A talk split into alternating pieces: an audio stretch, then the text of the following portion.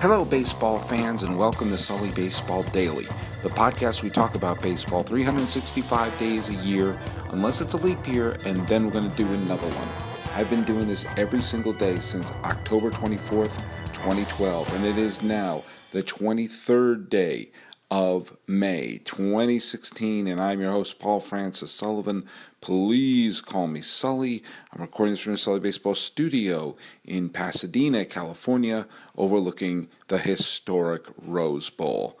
I want to tell you a little bit of what we're doing today. I had a lot of fun around last Christmas time. I had on Todd Radom. Now, if you don't know who Todd Radom is, he is a tremendous artist, designer of logos, designer of uniforms. He is you've seen his work.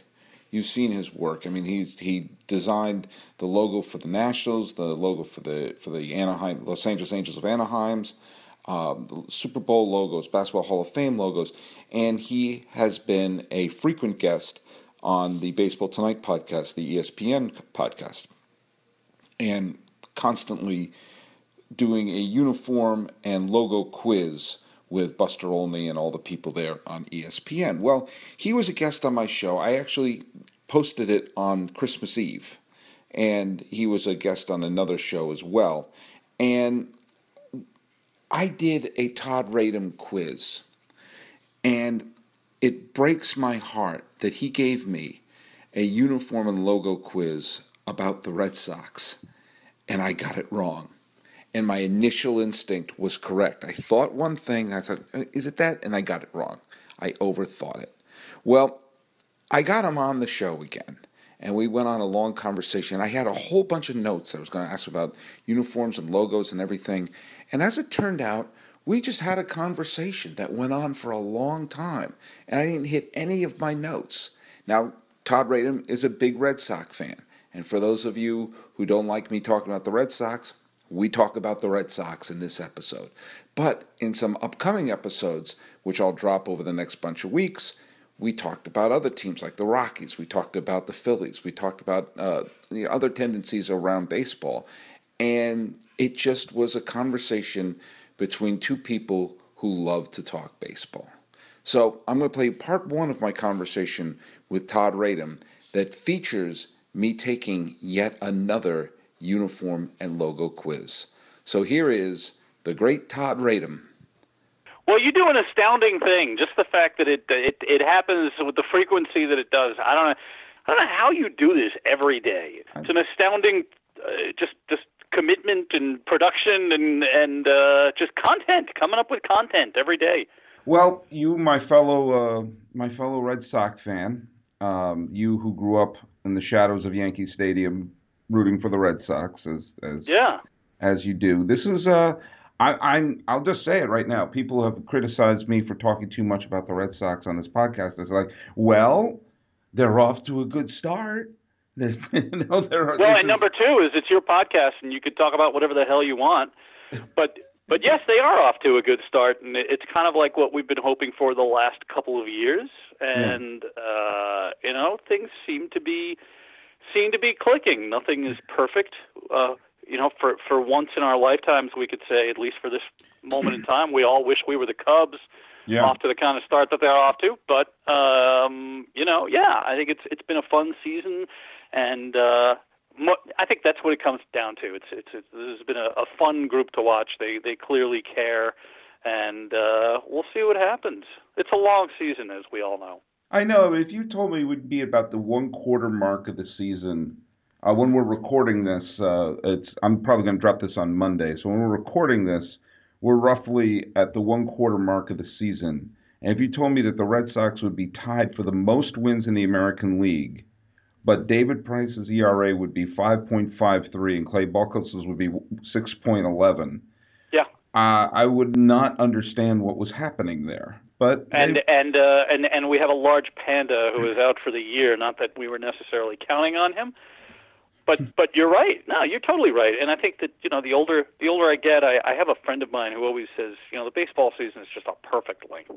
It separates the wheat from the chaff and the contenders from the pretenders, at various intervals. And yeah, if you're at the quarter pole with everything going on, like you said it is, and it's been hellaciously cold and wet here in the East, you know, usually like teams heat up a little bit. The pitching will get better. Guys are looser. Yeah, I'll take that and run with it. I'll tell you something. I'm always the first to admit when I'm wrong.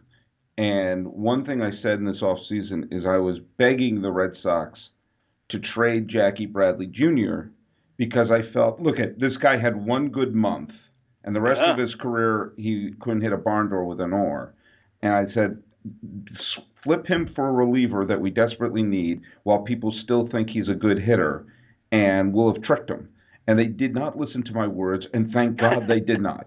Thank God they did not listen to me, because he has been he's been incredible, and but you know what? I mean, if he had one of the great college World Series ever. I mean, he has been I mean, he's just a Gold Glove magician out there, but he's had a good bat. I mean, you know, this is extreme, no question. I don't know if you could have.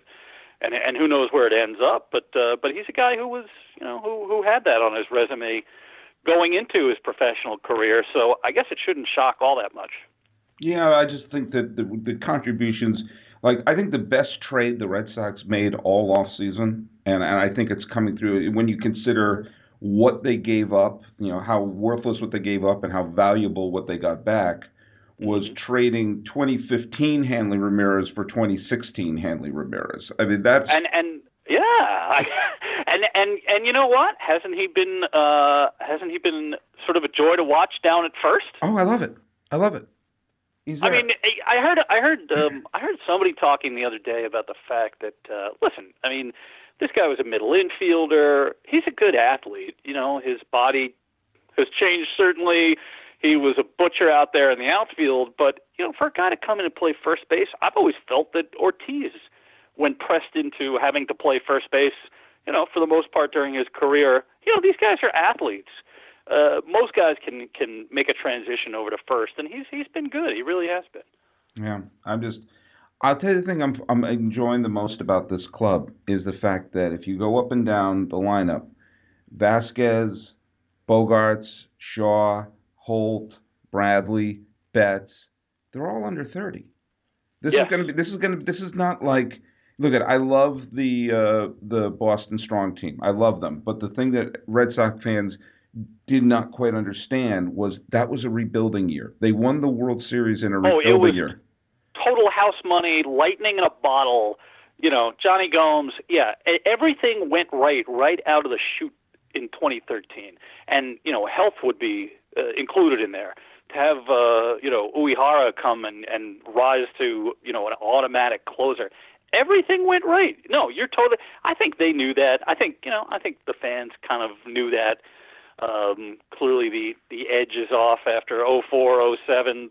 That was a gift. That was a gift and an aberration.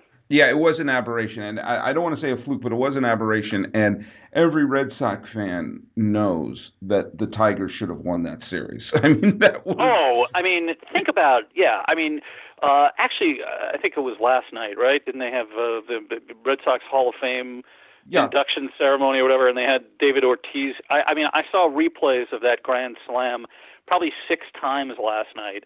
Torii Hunter flying over the fence and, you know, bullpen cop and the whole thing.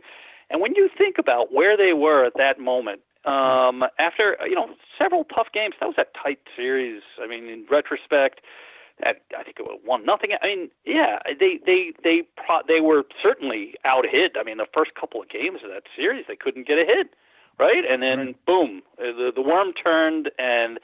Yeah, it was just a remarkable few weeks, a remarkable whole season. But the you know, I mean, the from there on out, it was just amazing, really. And the Victorino Grand Slam, people underrate, but they were losing that game with Scherzer on the mound.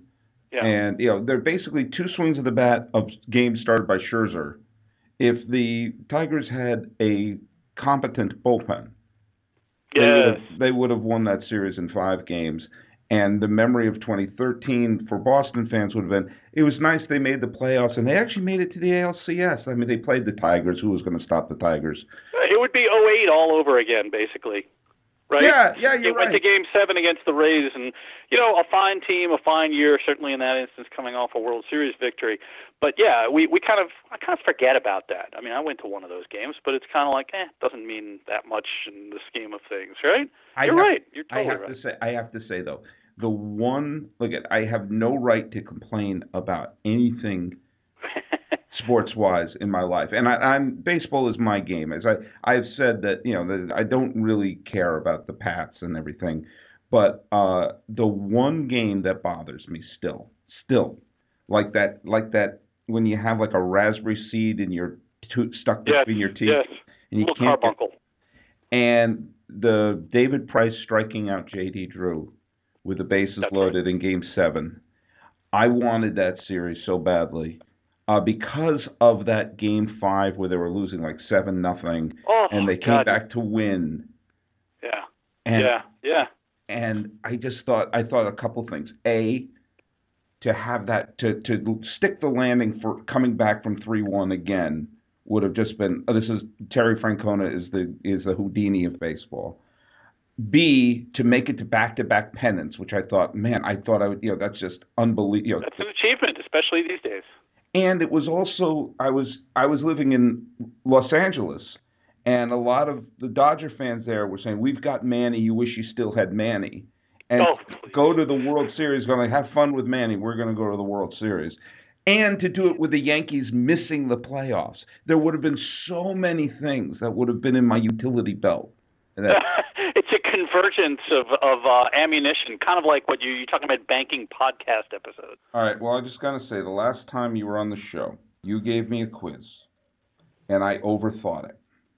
You gave me a question. Yeah, I remember, yes, the sleeve pack. And I wound up tricking myself that the pilgrim hat was the thing it should be, but, I bet this is Todd Radom. He's a sneaky guy. He's like Gollum. Yeah, there's some psychology to putting this together. Absolutely. And I'm like, God damn. And I said something else, and you said it was the pilgrim hat, and I killed a man right there. I reached over. I murdered a human being. I was so. You're making me responsible for this? Now, come on. No, look it. I'm not saying I'm saying you're an accomplice.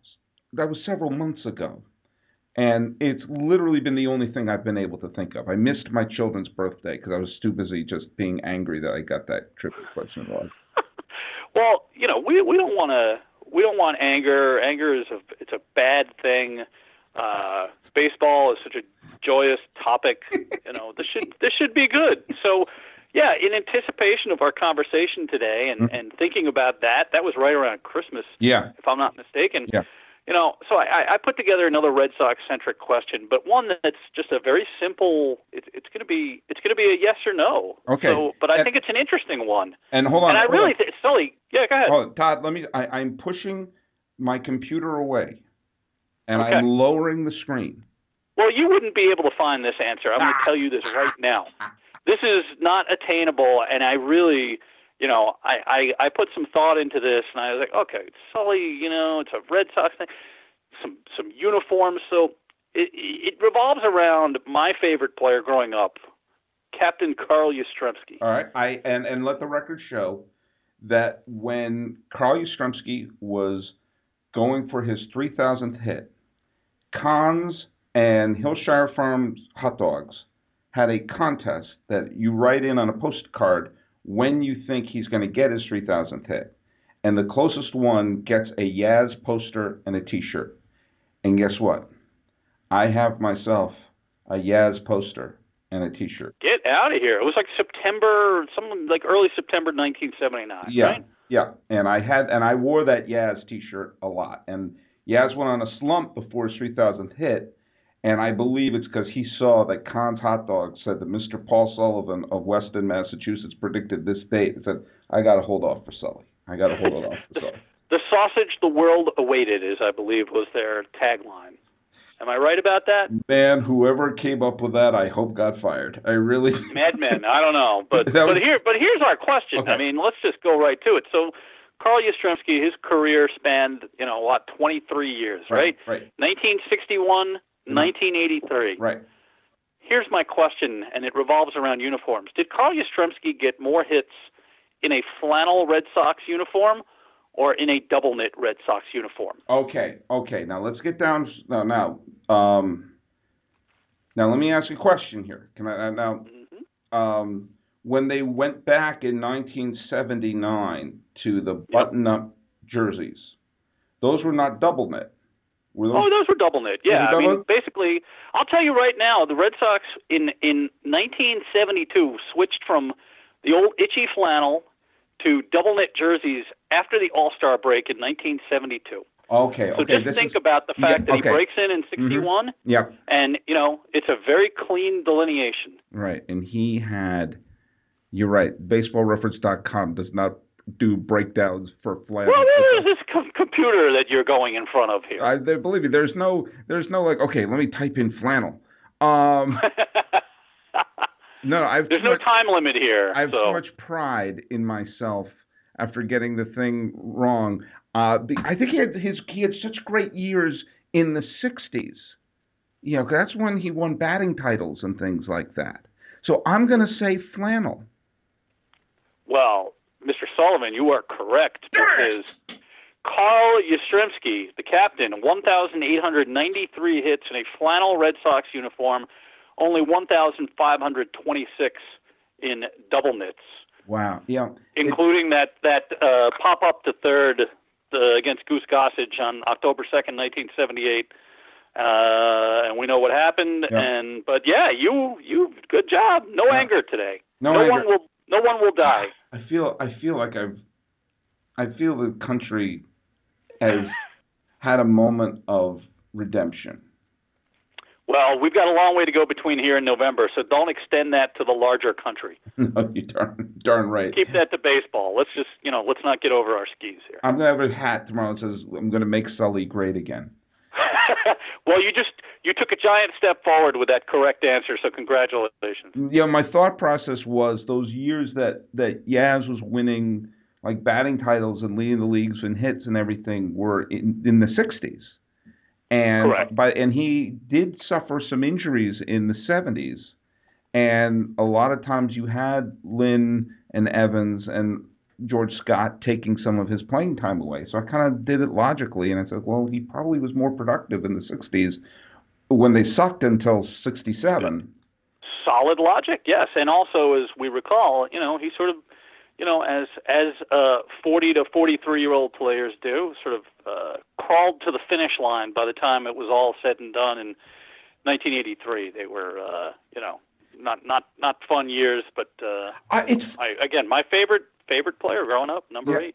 I remember that 83 season very well because that was a huge summer because it was Yaz's last year, and we all knew it was Yaz's last year, and it was also the year Return of the Jedi came out. So that was like every birthday party in 1983 was, what are we doing? Well, obviously, we're going to go see Return of the Jedi again. I mean, it's in theaters. Let's go see it.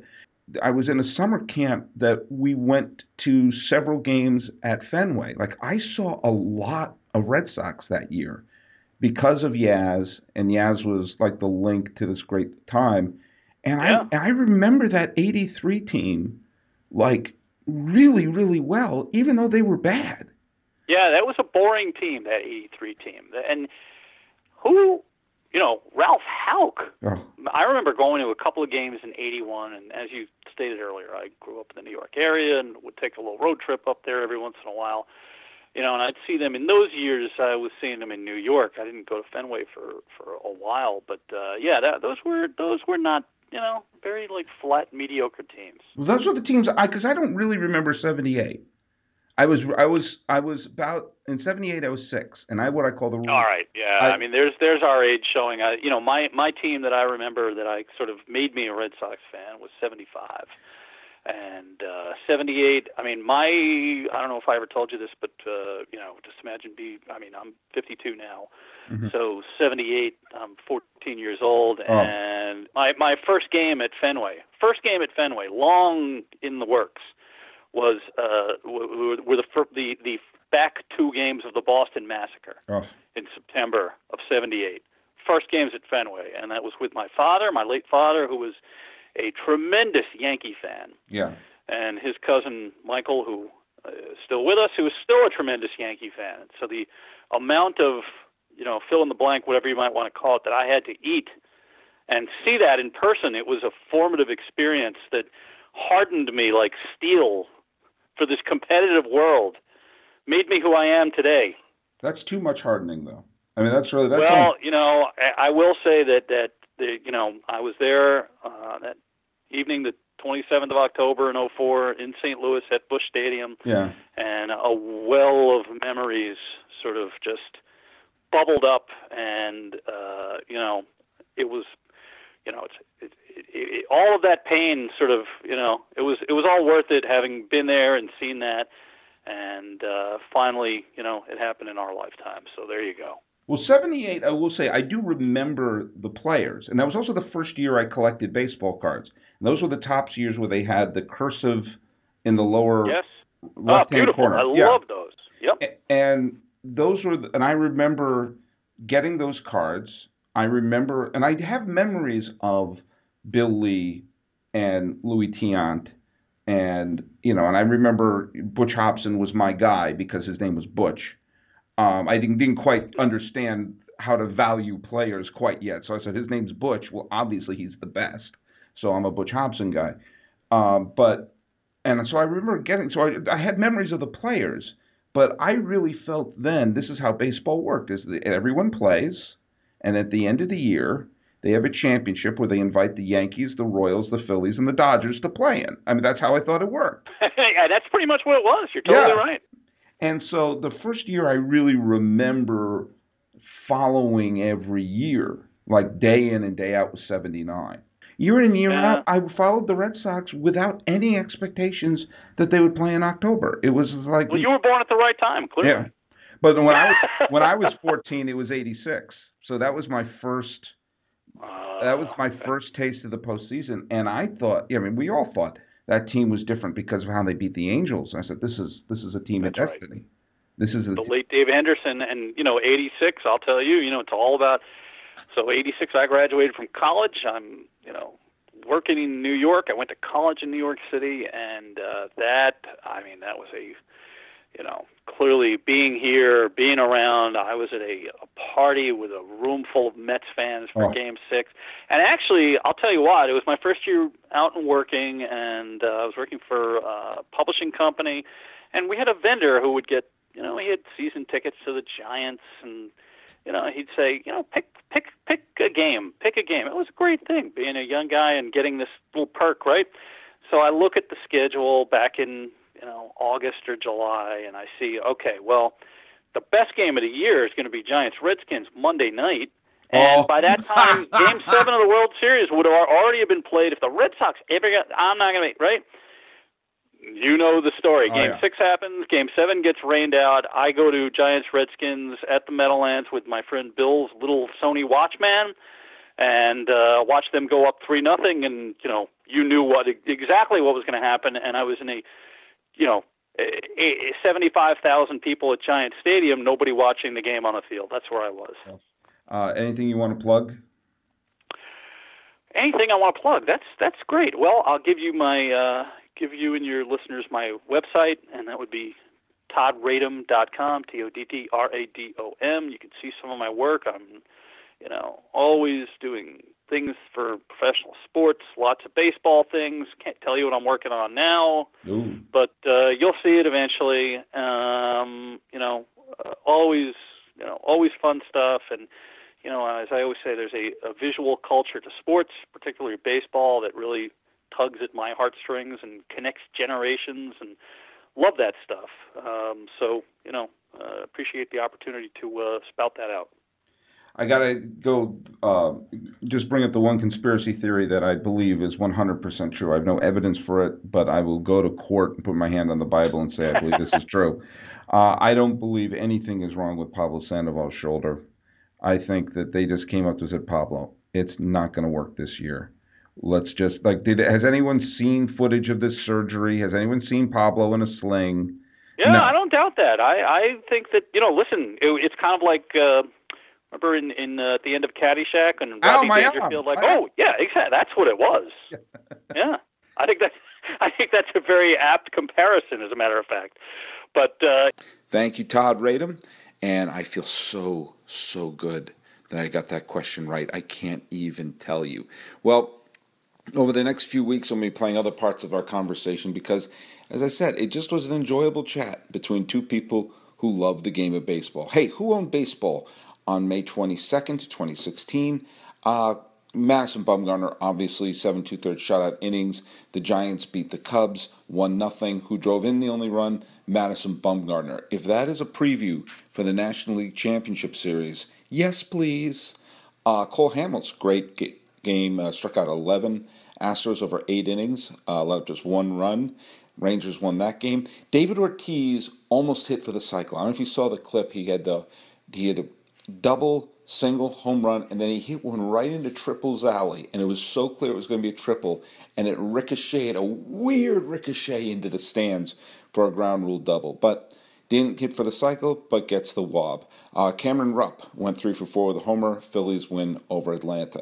Half-lodged Jonathan Scope for the Orioles and their loss to the Angels, and 2 Padres got half-wobs for that 17-inning marathon that they lost to the Dodgers 9-5. First of all, Melvin Upton Jr., no longer BJ, got a game-tying triple, got 3 hits altogether, and I give it to Carlos Villanueva, who came out of the bullpen and threw 3 perfect innings and probably should have got the win, except the fact that the Padres can't score, except evidently when Melvin Upton Jr. is up there. So if you're keeping score at home, the narrow missed cycle for David Ortiz, the great games by Madison Bumgarner and Cole Hamels, the power of Cameron Rupp, get full wops, half wops to Jonathan Scope, and the frustrating days for Carlos Villanueva and Melvin Upton Jr. Go to sullybaseball.wordpress.com. Like me on Facebook, so I've an iTunes, SoundCloud, YouTube, Twitter, Stitcher, Instagram, I'm everywhere. The music is by Ted Thacker and Patrick Kaliski. You can be old school and send me an email at info@sullybaseball.com. Thank you, Todd Radom, for being part of the show. This has been the Sully Baseball Daily Podcast for May 23rd, 2016. I'm your host, Paul Francis Sullivan. Please call me Sully.